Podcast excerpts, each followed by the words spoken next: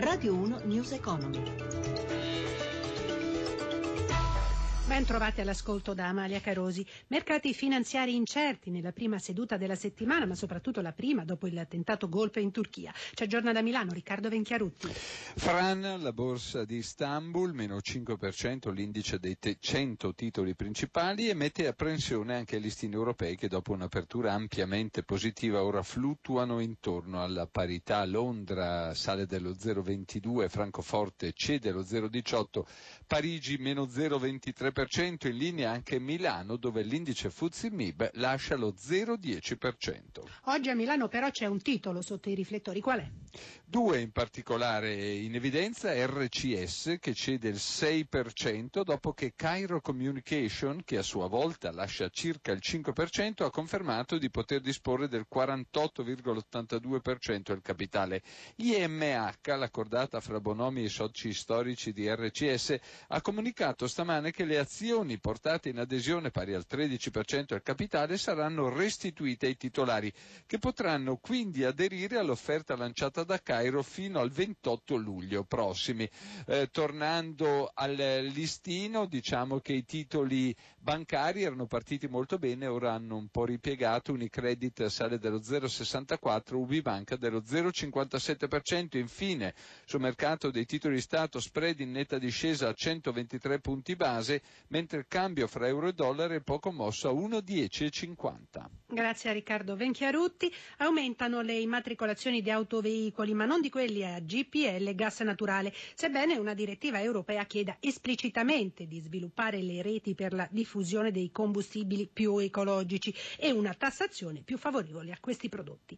Nel gas naturale l'Italia vanta una lunga storia ed un primato tecnologico, come ricorda Marco Semiandi della BRC, multinazionale di origine italiana, leader nel GPL per autotrazione, al microfono di Roberto Pippan.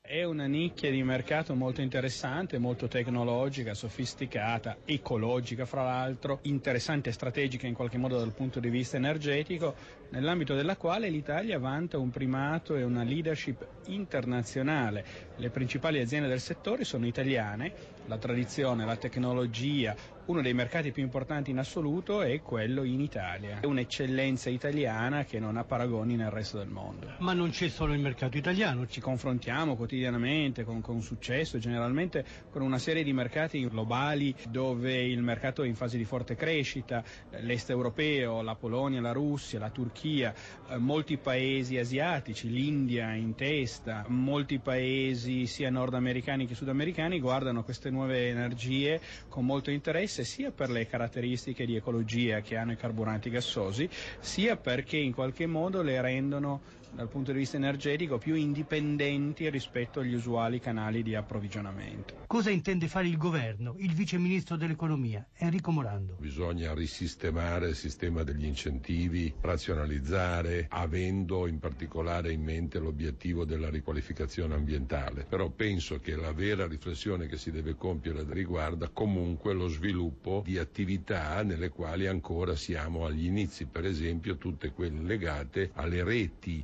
cittadine e non cittadine, GPL e GNL, che potrebbero fornire una risposta di tipo strategico sia al problema ambientale sia in alcune regioni alla materiale mancanza di un sistema infrastrutturale adeguato.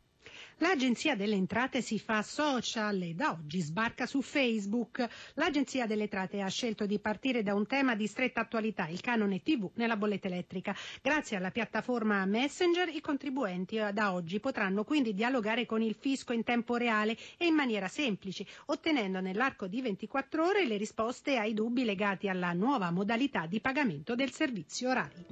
News Economy a cura di Roberto Pippan torna oggi pomeriggio alle 17:32.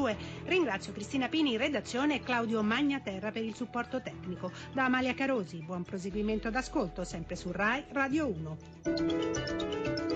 Radio 1 News Economy.